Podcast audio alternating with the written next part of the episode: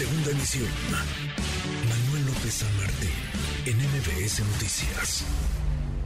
Economía y finanzas.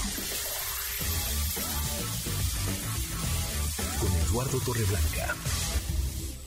Lalo, qué gusto, qué gusto saludarte, ¿cómo estás? Igualmente, me da mucho gusto, como siempre, Manuel, poder saludarte y poder mandar un saludo a las personas que nos escuchan. Buenas tardes. Muy, muy buenas tardes, muy buenas tardes, Lalo. A ver, el Banco de México, que hasta ahora ha tenido, digamos, un manejo responsable de la política monetaria del país, eh, ¿desea o no desea políticas más restrictivas, Lalo? ¿Cómo lo ves? Pues sí tiene esa decisión y existe la posibilidad, diríamos en términos gastronómicos, si se pasa de condimentos, puede echar a perder la política monetaria.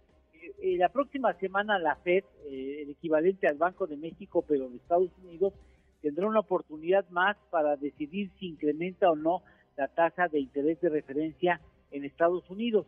Hoy se encuentra en una zona de entre 4.75 a 5%, pero su inflación está en 5%, es decir, su tasa de interés de referencia no es restrictiva, es decir, no está encareciendo más allá de lo que está la inflación, el costo del dinero, no complica la actividad económica, pongámoslo así, no contrae la actividad económica con esa tasa, ni es promotora de la actividad económica. Cuando quieres promover la actividad económica, tienes tasas de interés muy bajas para que la gente invierta y cuando quieres parar la inflación a través de restringir la demanda, entonces lo que haces es aumentas el precio del dinero.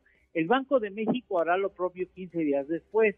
La tasa en México está en 11.25, pero la inflación está en 6.24, es decir, ya estamos en una zona restrictiva de la actividad económica en el país, está cinco puntos arriba de la tasa de inflación.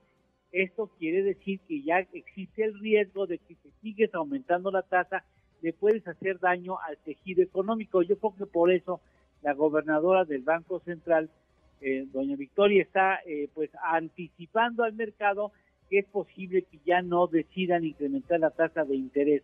Y creo que es un mensaje a la actividad económica, a los empresarios, al país en su conjunto. Eh, me parece que es una decisión inteligente no pasarse de, de, la dosis necesaria de incremento en tasas de interés. Ya existe un diferencial importante entre la tasa de Estados Unidos y la de México, lo que propicia que haya mayor inversión y eso fortalezca el peso mexicano. Así es que ya veremos cómo reacciona el Banco de México en, casa, en caso de que en la próxima semana haya otro incremento en la tasa de interés de un cuarto de punto porcentual o quizá, como dicen algunos pocos, de medio punto porcentual. Ya veremos si el gobierno, el, el, este, el, el banco, perdón, la Junta de Gobierno, la Junta de Gobierno del, del de Banjico determina incrementar o no la tasa de interés cuando tenga esa decisión. Vamos, vamos a verlo, pronto conoceremos esa, esa decisión. ¿La lo tenemos postre?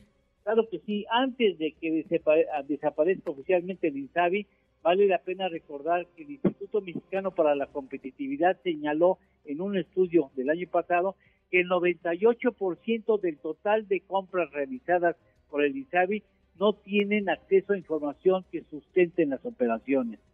98, nada más 98%. Ándale, buen dato. Abrazo, gracias Lalo. Gracias Manuel, buenas tardes. Muy buenas tardes. Redes sociales para que siga en contacto: Twitter, Facebook y TikTok. M. López San Martín.